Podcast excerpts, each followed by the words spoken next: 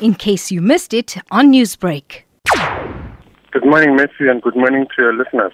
Great to have you this morning. Now, when we talk about boosting local business to create a more sustainable country, where does environmental concerns fall?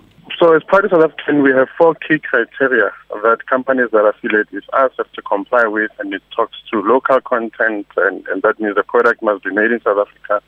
It talks to the fact that the product itself must be of a high quality nature uh, but one of the, the two other elements is uh, that companies that affiliate with us have to help us preserve their environment. So in the course of doing business or in the course of producing their products, they have to ensure that they dispose of waste responsibly. They help us reduce the carbon footprint by reusing uh, material and ensuring that uh, as best as possible uh, they do not harm the environment. Now, we do know that our local industries produce organically sourced products. How important is this, Eustace, to grow the economy while also promoting biodiversity? So this is very important because if you think of value chains, especially, I mean, I'll take a quick example, which is agricultural industry.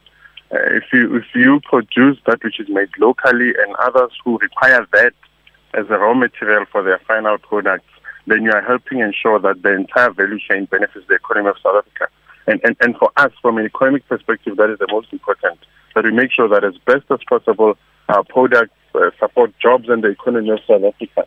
And uh, that, that is the reason why Proudly South African advocates for, for companies that affiliate with it, ensuring that all their products are made locally and as best as possible are sourced, uh, are, uti- are produced utilizing raw materials that are sourced locally.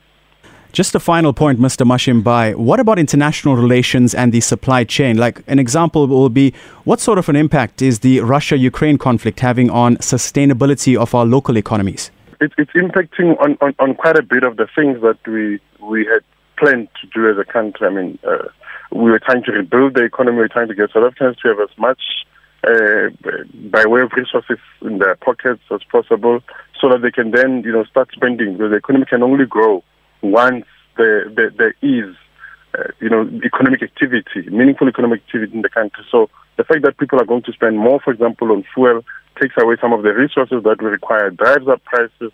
And so as a result, we are seeing that we're going to have a lot of a lot of people under pressure, and the space to be where we want it to be. And that is the biggest concern that we have at the moment. Well, that is where we'll have to leave it, Mr. Mashimbye. Thank you so much for your time and also best of luck at the expo, which takes place next week in Sandton. Newsbreak, Lotus FM, powered by SABC News.